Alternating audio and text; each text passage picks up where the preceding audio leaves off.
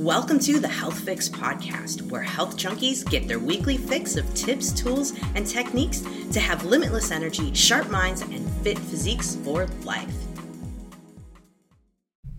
Hey, health junkies. On this episode of the Health Fix Podcast, I'm interviewing Dr. Chris Bessent again.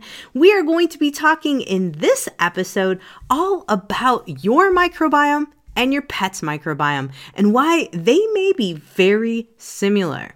So, if your dog's having some issues with like stinky gas and things of that nature or stinky breath, you might want to give yourself a little check and go, hmm, do we have a little crossover there?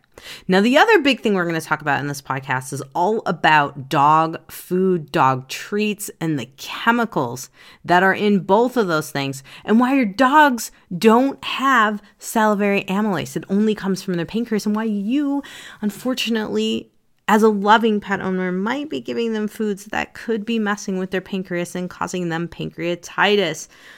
None of the things we want to happen whatsoever. But a fascinating podcast because it's talking about, or we're talking about the overlap between microbiomes. So, round two with Dr. Chris Bessent. Let's get on to that podcast. Hey, health junkies. I have veterinarian Dr. Chris on again today, and we're going to be talking about microbiomes because our last chat, we ran out of time. We were having so much fun. And today, I really want to talk about your microbiome and your pet's microbiome and how those two things kind of interact. So, Dr. Chris, welcome again to the Health Fix podcast. Thank you so much. I'm so happy to be here. So, last time we talked all kinds of things about pets and immune systems and things of that nature, but really the microbiome was something that I'm I'm asked a lot about it. And I know a lot of people love to let their pets lick their plates, share their food, you know, use their utensils sometimes and you know, I've I've seen it all. And so I always wondered what you know, does this have a connection and how does that play out for the pets and for us humans on both sides of the fence? Yeah, I would say that um, a dog's microbiome is a little different than a human's in that um, dogs are carnivores, scavenger carnivores, where humans are omnivores. And so the microbiome or the bacteria in the gut is just a little different, but there is um, a recent study that came out that really showed that when um, humans cohabitate with dogs, that they tend to develop almost a symbiosis of their microbiomes, so that the microbiome of the dog very much reflects the microbiome of the person. So it, it just made me laugh when you said about sharing utensils and licking out the bowl and and and i'm guilty. I, I, I do the same. My dogs love it. And it's i've always been saying that dogs should eat healthy wonderful food. And if i'm eating healthy great food i should be giving some to my pet. And it didn't even strike strike me until you said it about licking the bowls i mean obviously you're washing them afterwards but bacteria are microscopic and you know we're petting the dogs and we're putting our bacteria on them and they're putting their bacteria on, on us. And it really is just, I think it's so fascinating how diverse it is and how much we've learned over the last even just two years. I mean, the research on the microbiome, both in people and in animals, has just been it's probably one of the most researched um, topics in the last two years is the microbiome. I, it seems like we're of similar age and so and as a naturopath i'm sure you've always you've always talked about leaky gut you've always talked about the microbiome but i literally remember being in vet school or just recently graduated and and really un, kind of the microbiome just always made sense to me i literally remember a professor saying oh that's just that's ridiculous. That doesn't, that has no effect whatsoever. And here we are now, 35 years later, with a huge amount of research that describes how the microbiome is a vital part of our health as well as our pets' health. So it really has come like, you know, we've talked leaky gut for so many years, and now we're really getting the science behind it. And and I'm sure in the next 10 years, we will advance tremendously in, in just understanding how important the microbiome is. Absolutely. Absolutely. And I think a lot of people now, because there's so much more research and there's so much interest now, people are starting to connect the dots a little and wonder like, if I get sick, does can my pet get sick or could they transfer things back to me? And I think it's it's fascinating to kind of think about, you know, even if you're working on improving your health, could you improve the health of your pet while you're working on your my- microbiome? There's so many interesting things. What have you yeah. found to to be the case? Say that again? What have you found to be the case in terms of if you're sick and and say and i don't mean sick like a virus a bug. I'm more like saying a lot of people are noticing oh my gut microbiome might be off. I've got bloating. I've got a little bit of gas. Maybe i have ibs i don't know what's going on. Could that also be reflected in your pet and and transfers yeah absolutely i i think that it's so it's so massive and so diverse. And the way that we think about it right now is so crude. You know, like we think salmonella, E. coli, we think of that. We're not talking about about the distribution of good and bad. We're not talking about the metabolites that are released from the good bacteria, metabolites that are released from the bad bacteria. We haven't even really gotten into the scope of that. So to really understand how blended we are of our microbiome to our to our children's or our husband or our pets and how that all interconnects i think is going to be such exciting stuff in the future what i can tell you in this light of thinking crudely about things is is the incidence of GI issues, dysbiosis in dogs is as rampant as it is in people. Mm-hmm. And the the gut almost always. So we were laughing before um, we went on air and we were talking about this curate the bowl. And curate the bowl is this really neat quiz that we do at Herbsmith where um, pet parents can can go on and tell me all about Brian, their dog. and then I can make recommendations looking at it from a holistic viewpoint. So it might be products that these these are products I would recommend, but I might also recommend you need to see an acupuncturist or you need to see a chiropractor or are you sure your vet's checked for ear mites and you know just kind of helping to point people in the right direction the incidence of dysbiosis and GI issues on those forms are crazy. So right now we've been doing it for I think about a, about a year, wow. and I think I've um, gone through about seven thousand, maybe eight thousand um, different curate the bowl quizzes, and I would say that probably seventy percent have some GI upset described. And it might be their primary issue, like IBD in dogs or chronic diarrhea or chronic vomiting in cats. Or it might be a secondary thing. But what I what was so striking to me is that so many dogs, such a huge percentage of our population of dogs have some gut GI upset. And it's going to reflect exactly the same as it does in people. So um, gurgly guts, on and off soft stool, um, not wanting to eat, not having great appetites. Um, vomiting can absolutely be a part of it, but stool is is a really big part of it. Um, and and so I would say it's it usually is not as extreme as the dog is a carrier of salmonella or E. coli. It's more subtle and it's more like the subtle signs that we see in people. I mean, the, you could have dysbiosis and you're still going to work every day. You're still, you know, having Easter with your family, but you're having this GI discomfort that goes along with it if you eat just the wrong things.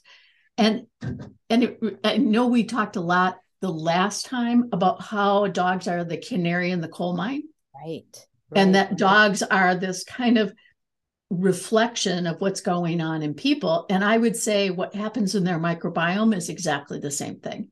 So we see humans, not that not that your followers would eat poorly, but I mean, uh, the Eatos of the world, Doritos, Cheetos, have become like a food group. you know, like in in your grocery store, it's like a whole aisle now, and and we see the exact same thing in animals. So so dogs are scavenger carnivores, but they get fed really high carbohydrate diets yeah. that they shouldn't be fed, and they can adapt to it so they can up upregulate their amylase production but it's always kind of teetering on the edge. That's why they get pancreatitis so often.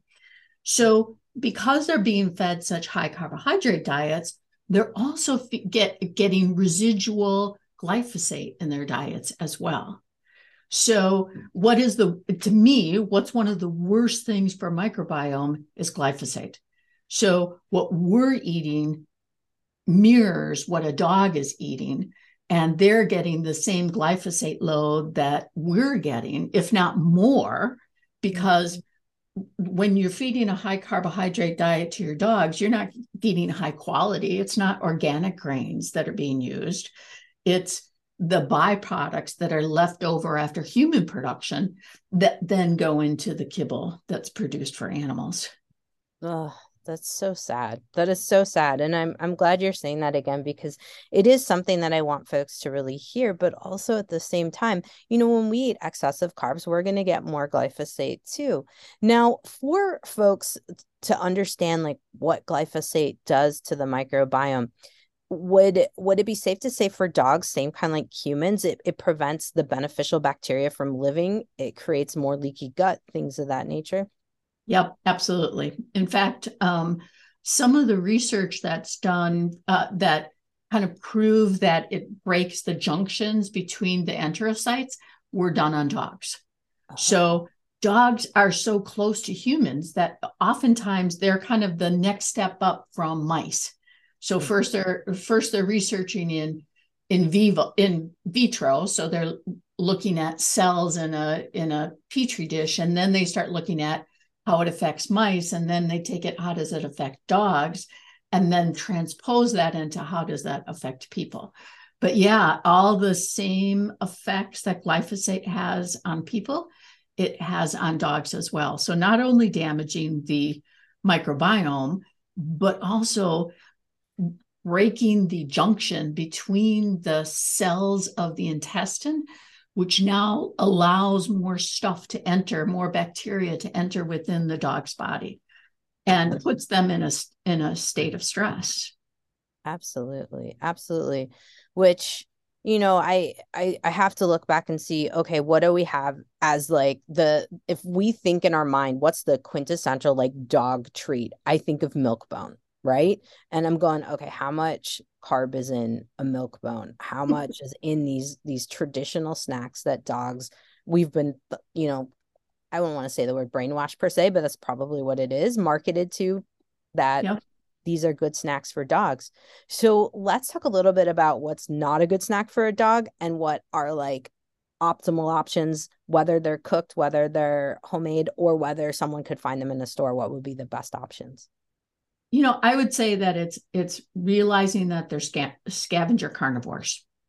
And that as a carnivore they should be eating more meat. So the the food pyramid of a person is is lots of grains and then veggies and fruits.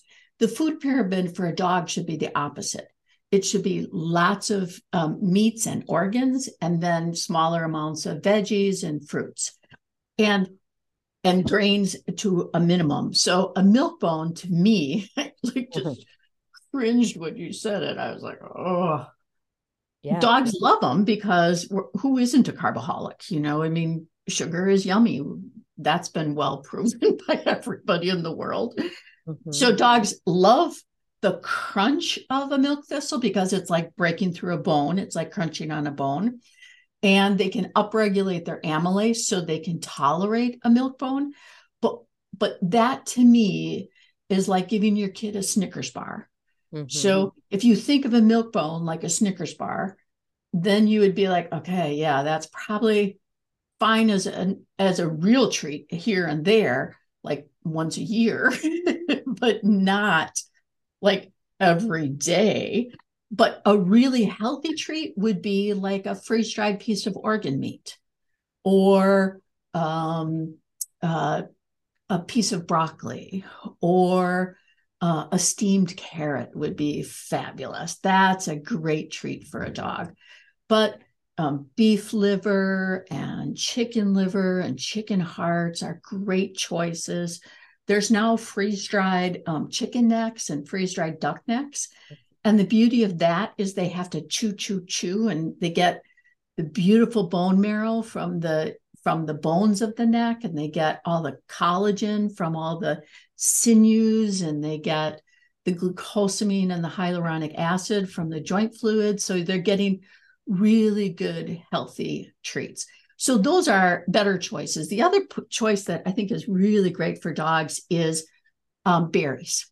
Yeah. So um, antioxidants are just as important as in pets as they are in humans, but they like AAFCO, which is the main organization that regulates um, pet food, doesn't even acknowledge that pets need antioxidants at all. Like oh, it's wow. not even considered. So when you see a bag of dog food and it has it says blueberry, well, it might be a blueberry flavoring, or it might be one blueberry in a 50 pound bag, not enough uh, uh, that has been heavily heat treated.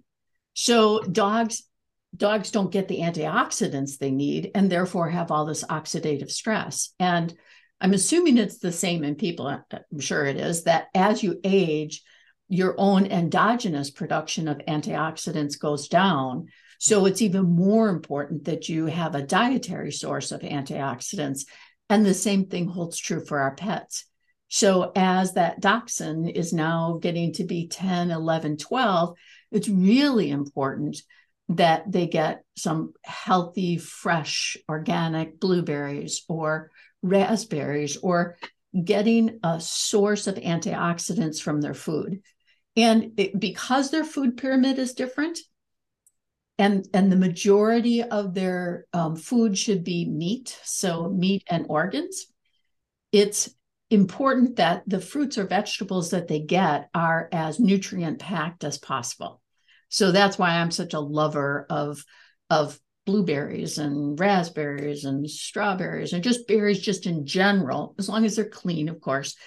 But berries just in general to be able to add antioxidants to their diet. So use those as treats Ooh, I know my guy Brian will love that because he he is always all over me when I have strawberries or or berries in particular. And he, you know, it's fun because they're like perfect size to just throw in place and play catch too with them. Yeah. So no, those are perfect. Yeah, I I always, you know, I kind of I had a little insider knowledge on the on the milk bone side of things, but it is something that you know you go to you go to the bank and the bank's like, "Hey, can we give your dog this like brightly colored strange milk bone?" And you're like, "No, thank you."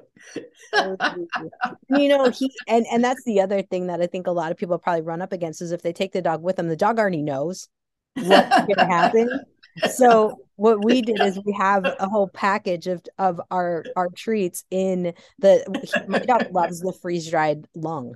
And so oh, i have that in my console of the car. And so i will not tell the person no but i will give it he thinks switch it out. To a swap. Brian has been fooled for for years now on that one. Hopefully he's not listening. Yeah. No, oh, he's he's outside. Fabulous. He's having fun. So tell us a little bit about, you know, with pets. Well, let, let's go back. With humans, we have all this testing. We can we can do stool testing to see what our whole microbiome is about. We can do organic acid testing to see what metabolites we have. Do those things exist for dogs yet?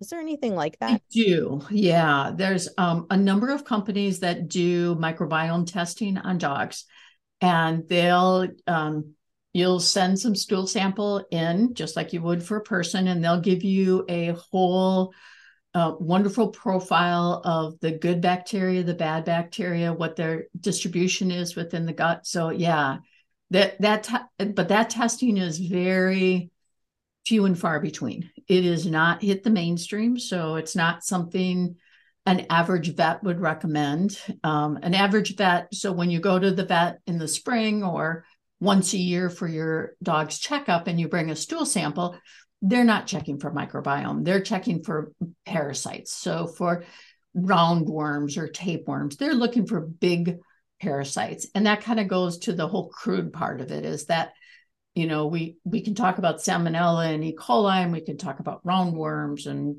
tapeworms and and really big obvious badnesses um, but your regular vet's probably not definitely not going to be sending that out for a good microbiome screen so that's really kind of up to the pet parent to be able to do it but you know with the internet and Instagram and Facebook, you can find these people all over the place. And then they do a really neat thing. And I'm not sure if you do this for people or not, because I haven't heard of it, but it's a, a fecal microbiome transfer. Mm-hmm. So they take healthy dogs and that have a really good balanced microbiome who are being fed well, young, vibrant, healthy dogs. And then they'll take the, that stool sample and then match it to um, the person that or the dog that they just evaluated and then send them capsules of essentially freeze dried poop cells that or poop that has the bacteria in it and then every day that you're giving your dog that capsule you're reinoculating their gut with good bacteria.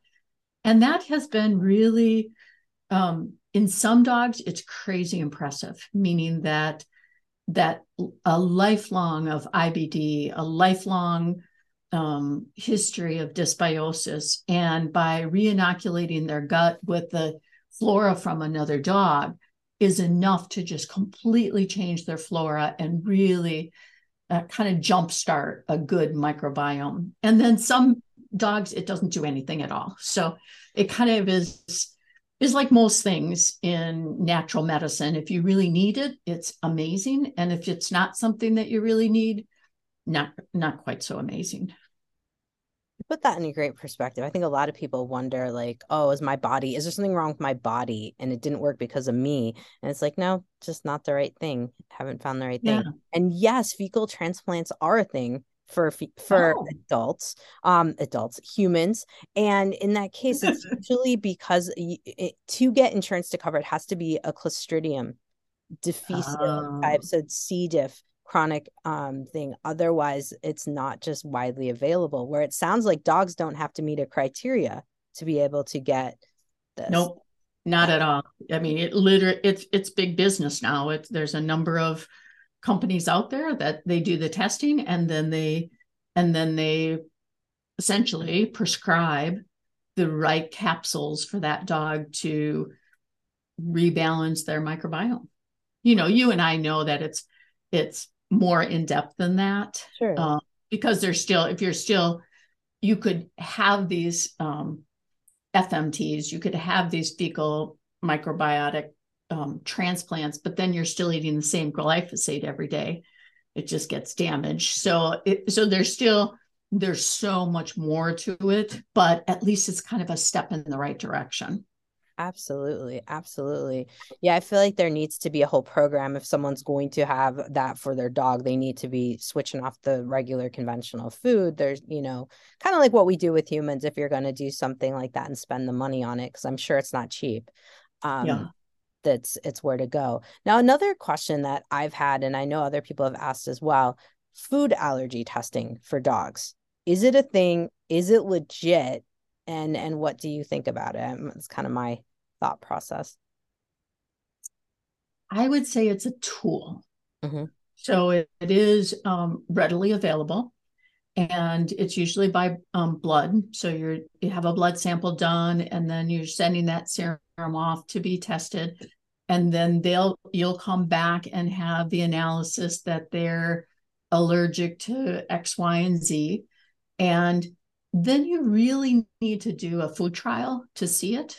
Um, and I, to me, the way I think of it is it's still pretty crude. Yeah. So if it's a, if they say I'm allergic to beef, are you allergic to to beef that is harvested from a cow that was raised in a feedlot? So that cow was fed a heavily grain diet and was under horrendous stress. And then the meat that your animal is eating is now as filled with adrenaline, filled with endorphins, filled with how many other bad things in that meat. So is it is it truly the beef or is it something about that stressed beef? So I always say to my clients, okay, great, that's a tool that we kind of gets us in a ballpark. So now let's take that tool and do some trials with it. So let's get them on a non-beef diet. Let's say it's beef. Get mm-hmm. them on a non-beef diet and see how they do. Okay, they're doing better. Great. So we could either decide I'm never going to feed beef again, or we could decide let's try some you know some grass-fed beef in a low stress environment. let's let's use some beef that was raised on a farm where it's you know one of 50 cattle on the farm. And so they're happily eating grass out in a in their pastures. And and then when they're slaughtered it's quick and they're not stressed by it. They're slaughtered there on the farm. Let's try that beef and see how they do how they do with it. If they do well with that, then you can kind of take it, it down the next step. You know, okay, well, is it just grass fed beef or was it that it was low stress? And then that gets a whole into biogenic amines. I don't know if people have really gotten into that very much, but for pets, that when the FDA, let's say the FDA says beef is fine, okay, but beef could be anything from 4D meat dead, down, diseased, dying, a carcass that has been sitting in a farmyard for three days before it goes to the rendering plant to be ground up and then cooked and cooked and cooked and made into beef meal. So when it says beef on the label, it could be anything from wholesome, healthy, grass fed beef from a cow that was happy in its pasture to feedlot to dead, down, diseased, and dying to heavily rendered product. All of that is equal in pet food. Um, Where biogenic amines could come in is if you test your food for biogenic amines, you can test, and biogenic amines are like cadaversin and putrescine. They're they're chemicals that happen in meat when meat spoils. And even if you um, subject that meat to high temperatures, it doesn't get rid of those ingredients or those basic chemicals. Those basic chemicals stay. So if you test for biogenic amines and it is high, and it's crazy how much is allowed, it's allowed 50, 50 on a biogenic amine index is, is the beginning of what's considered spoiled meat. But healthy, vibrant food that most humans would eat is like less than one. Wow. And and but all the way up to 50 would still be considered okay for pets. So is it and histamine is another one of the these biogenic amines.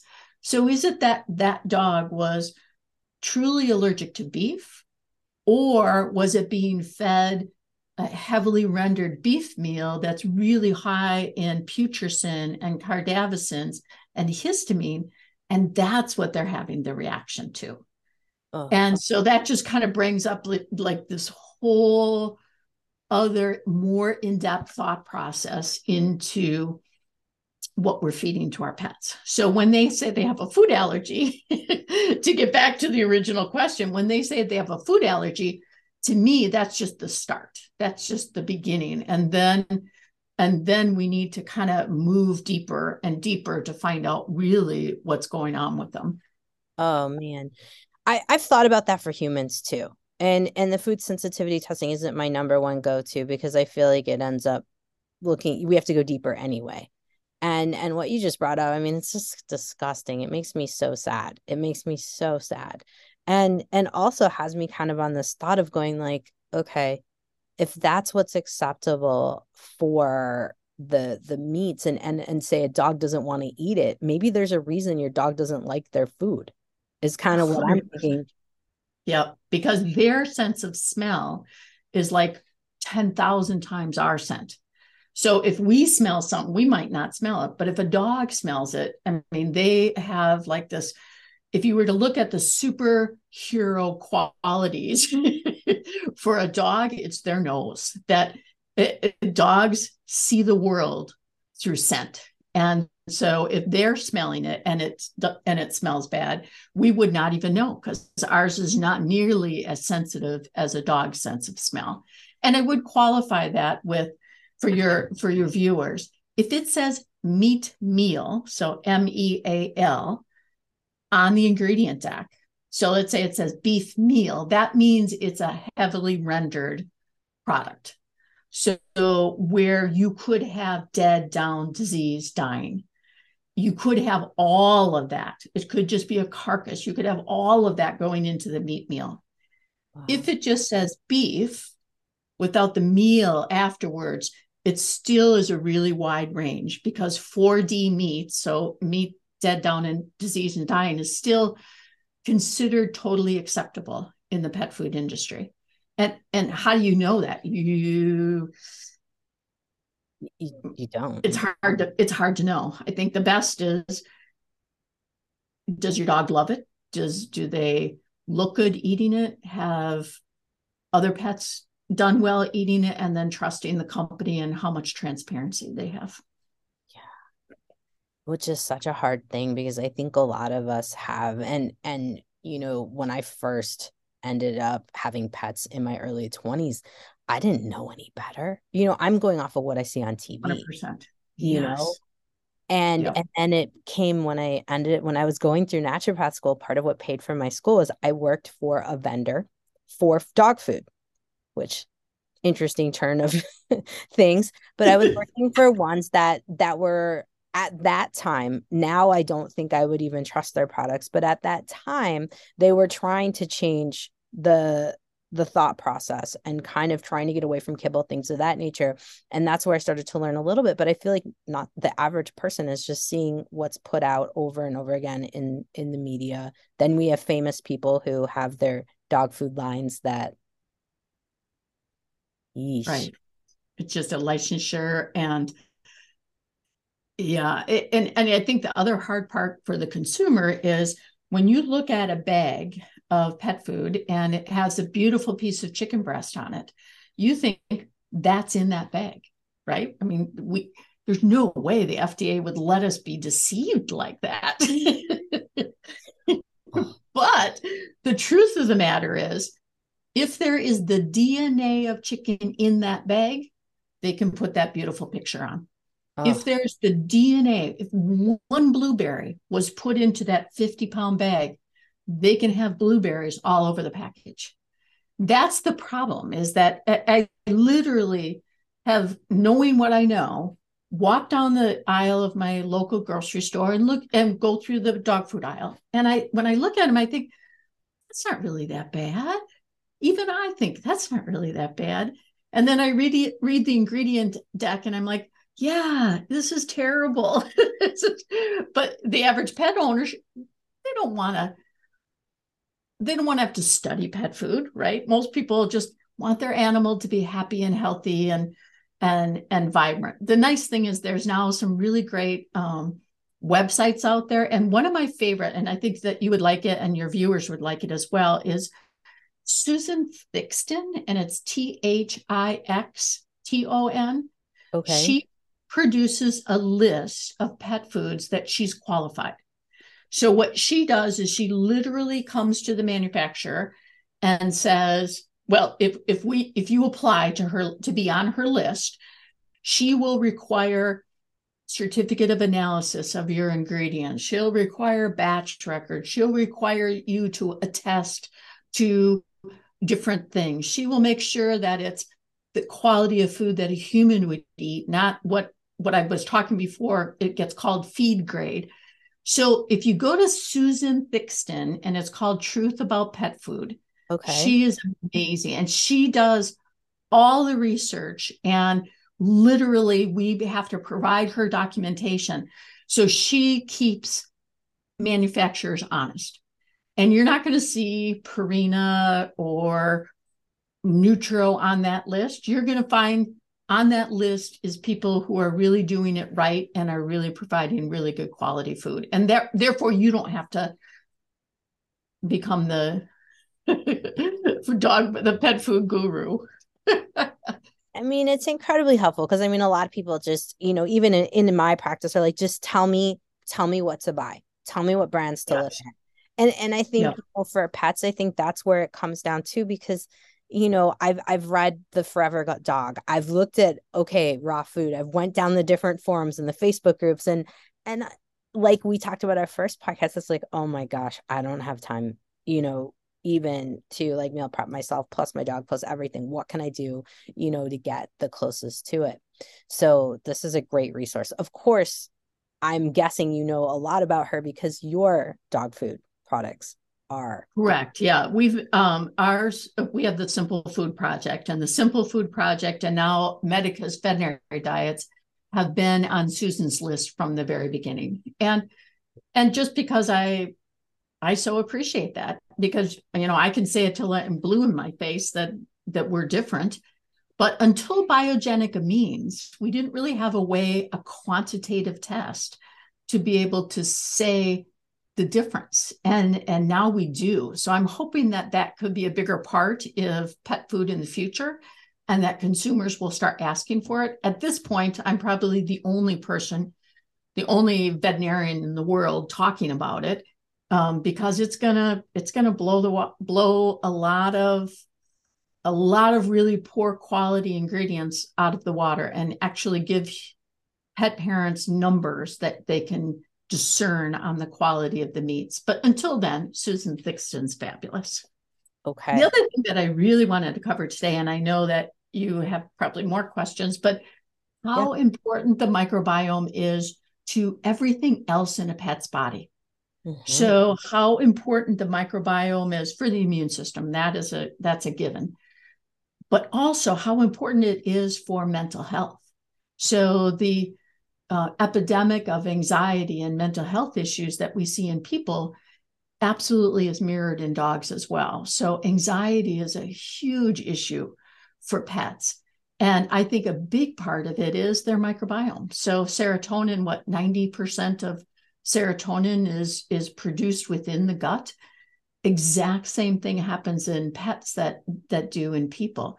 And now the research where they're talking about how there's the um, the gut kidney axis, amazing. And the gut skin axis and the gut um, oral microbiome axis. I mean, just every time, every every part of a pet, the microbiome affects in some way. Mm-hmm. And it's again, we're still in the infancy of really understanding it. Um, but I can't tell you how much more, I personally recommend um, either the the uh, FMTs, the transplants, or the testing, or just going on a just a general good across the board probiotic. How increasing fiber matters so much. So,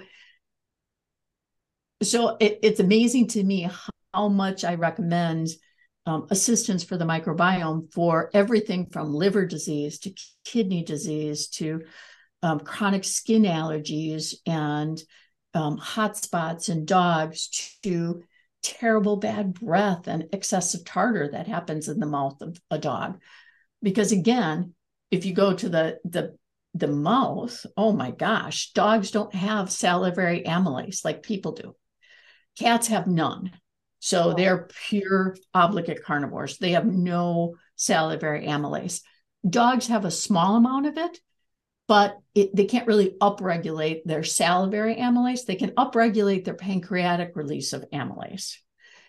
and so And so dogs that are eating a high carbohydrate diet, when they chew on that milk bone, mm-hmm. now mm-hmm. what you're doing is you're feeding the bad bacteria within that dog's mouth. Oh wow. And and when you're feeding the bad bacteria within that dog's mouth, you're getting that foul smell, you're getting that development of, of the, the uh, biofilm and the tartar that's being laid down because they can't digest the sugar that they're eating that's sitting in their mouth. Oh so part of like for me for dental health is trying to help correct the microbiome of their mouth. That makes sense. That makes sense. Oh my goodness. You know, I mean, same transfer to humans, right? We have to think about how even our oral microbiome has an impact. And, and with the dogs, I didn't realize that the salivary amylase is only coming from the pancreas. So that kind of connects back why the pancreatitis is such a thing. yeah, yeah, absolutely. Isn't it amazing? I think that pancreat pancreatitis is such an issue for dogs because they're always teetering on the edge of being able to tolerate high carbohydrate diets. And so because because people are like, oh, they're domesticated and they've been eating like humans for all these years and their their um, genome has, has changed accordingly. I'm like, uh, I don't think so. I think that they have certain protective mechanisms in their body that allow them to be able to survive through what I would consider nutritional abuse that they can upregulate their amylase. But the pancreas is always teetering on the edge of being able to just like what's the straw that broke the camel's back? Right right. You know it's so common. I mean I, I just had a friend the other day tell me how they had to take their dog in pancreatitis and and this is when i was like okay you've got to listen to my recording chris because these are these are the things that are like real deal factors and nevertheless um you know there, there's something that I, you know, a lot of people aren't really thinking about they're giving the dogs, and I know we talked about it last time, the little greenies and things of that nature to work on. Um, and and it's like, no, no, we need to go back to basics and work on the microbiome. So at this point because i i know that when i put in for brian i was talking about his gut bugs. And i was i we had talked about you know not we had talked about but you had messaged me about yes the milk thistle for sure to help with glyphosate. And then probiotics were on there. And i think for a lot of folks one of the big factors even as humans trying to figure out what probiotics are good i know that there's got to be good ones for dogs what what do you recommend for folks i know you have your own company love for you to kind of share what you guys have and kind of go from there too yeah you know i would say certainly the state of the art would be to have the stool tested mm-hmm. and see what distribution of bacteria they already have in their gut and good to bad and of the good which ones are there um, and then choosing um, probiotics accordingly or having the um, the fecal transplant accordingly. But that changes too. So i, I kind of feel like probiotics should be a diversity and that and let's let the body figure it out. And let's provide um, not only lactobacillus and bacillus species and saccharomyces let's pro- let's let's provide a whole bunch of different probiotics. So maybe it's mine that I'm using one month. Maybe the next month you do a kimchi mm. or a kombucha or something else. And I would say that part of the microbiome work for animals is all sorts of really cool fermented um, products. So there's fermented goat's milk and there's fermented kimchi for dogs and there's all sorts of even becoming more and more fermented products that are available for dogs that add yet one more way to continually inoculate the gut. And and i think that's a, it, it, when we think of things we think like you're sick and we're going to make it better. Mm-hmm. and in the microbiome it's really not like that right? It's a it's a constant it's a constant support that you need for the microbiome. It's if you're if you eat poorly for a weekend, it doesn't blow you out of the water, But if you eat poorly for a year, it does. And so if you eat poorly for the weekend and then you um, have yogurt and some fermented kimchi over the week and you take some um, probiotic supplements, you're going to rebalance that again. You increase the fiber in your diet, you get back to a healthy diet again. I think that that is kind of the best way. Um, you know, dogs eat dirt all the time, right? And people like, oh my God, he's eating dirt. I'm like, so that's okay. to me, it, if it's excessive, I'm not, you know, throwing the baby out with the bathwater. If it's excessive and they're eating rocks and then, and puppies do that, then they block their intestine, that's a whole different deal. But if they get dirt on their paws and they lick their paws off, that's okay. That's like inoculating their gut with with good bacteria. You could have bad bacteria, but you could also have good bacteria in it. When they eat fruits and vegetables, they're not sterilized fruits and vegetables. If you're pulling a carrot from your garden and it still has a little bit of dirt on it and your dog eats it, great. That's a, you know, another way of this just constantly supporting the microbiome. Absolutely. Absolutely. Yeah, I think I think that's probably one of the biggest things that people forget is it's not like oh i'm going to take this probiotic and get rid of the diarrhea in myself or the dog it's it's an ongoing process to nurture and and take care of that microbiome so, yeah yeah there's been some really cool research where they they looked at dogs that were being fed a heavily processed kibble diet and then other dogs that were being fed a raw diet and the dogs that were fed a raw diet not only had good microbiomes but they had a huge diversity of the microbiome. So they had, you know, thousands of different um, species and subspecies of, of bacteria within their gut. And that goes to the idea of living food versus dead food. And so heavily processed dead food versus healthy, vibrant food that has some good bacteria on it as well. And and I wouldn't again throughout the baby with the bathwater if if a, if a food is is has to be packaged and has to ship from say our plant to a warehouse then finally to a store then finally to a pet parent and then sits in your cupboard for 3 weeks and then is fed to your dog yeah you can't have bacteria in that food because it is going to replicate within that food but if they're eating fresh berries or fresh fruits or vegetables, or if you went to your butcher and got freshly butchered organ meat. Wow, that's a that's a great choice. Yeah. Oh, man. I I love chatting with you because I always learn so much, and I know that a lot of folks are going to eat this one up. No pun intended at all. Um, that. that. was good. on, on everything for the dogs, but also for themselves, because folks, you know, this is this is us just as much as doggos. So could you give us a rundown of once again of your brand for folks to to do the quiz to the herbsmith so that they can learn about what supplementation dogs their dog might need and then also about your brand for the food because i think a lot of folks are going to be very curious and i'll add in susan thixton for everybody too fabulous fabulous so um uh it, I started out with um, supplements because I am well versed in Chinese medicine and just love Chinese herbs. And so Herbsmith, and it's herbsmithinc.com, is supplements for dogs, but also herbal supplements. So if your dog has allergies, we have really amazing, fabulous Chinese herbs that bring down heat and inflammation.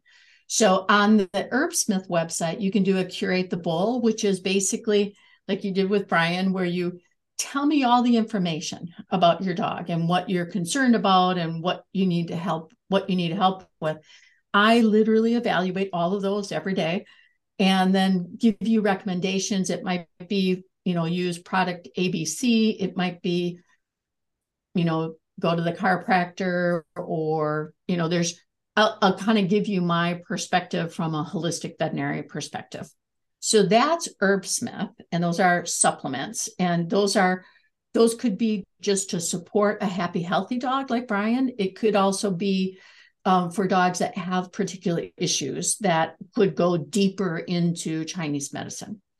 Then we also have the Simple Food Project, and the Simple Food Project is freeze dried whole food for dogs. So it's based on a species appropriate diet, high meat content, and, and fabulous organs. But then we also have ground bone and then organic fruits and vegetables. And and no grains. So, really low carbohydrate, species appropriate, fabulous diets that you could use as just a topper, or you could use it as treats, or it's complete and balanced, so you could use it as a whole food as well. And that and that's for cats and for dogs. So we have we have both. And then we just recently launched Medicus veterinary diets, which is so cool. It's like 10 years in the making, but it is whole food diets for sick pets. So, a pet that has a kidney disease and they need a nutrient profile that's lower in phosphorus because now the kidney can't excrete the phosphorus. So, you need a lower dietary consumption of phosphorus. So, we developed whole food diets made of real food but made them so that they're lower in phosphorus and then used like ground eggshell and chitosan that are natural whole food phosphorus binders and put that in the food. So now you can feed your pet good their whole lives. And then if they get sick for some reason, there's an option out there that sticks with the idea that whole food has this amazing synergy of, of so much more than we physically truly understand about the benefits of whole foods. So that's um, Medicus veterinary diets. Oh wow! Thank you for doing that. Yeah, it's it's, it's something that we all definitely are. It's are... super exciting. It's kind of what I've done. You know, I practiced veterinary medicine for 35 years and and saw things that I thought needed to to be available to the average pet parent, and it was one way for me to um, contact more pets and be a positive um, influence in their life that like i'm probably never physically going to meet brian but but i could have a positive influence on his life. And then partnered with really good pet stores that also can do it and fabulous people like you guys who can then educate others that that these options are available. Absolutely. Absolutely. I am all in on it and definitely support your mission 100%. Well, thanks again, Dr. Chris, for coming on. I really appreciate it. I have no doubt that at some time in the future, we're probably going to have another chat because I'll come up with something that I want to learn about.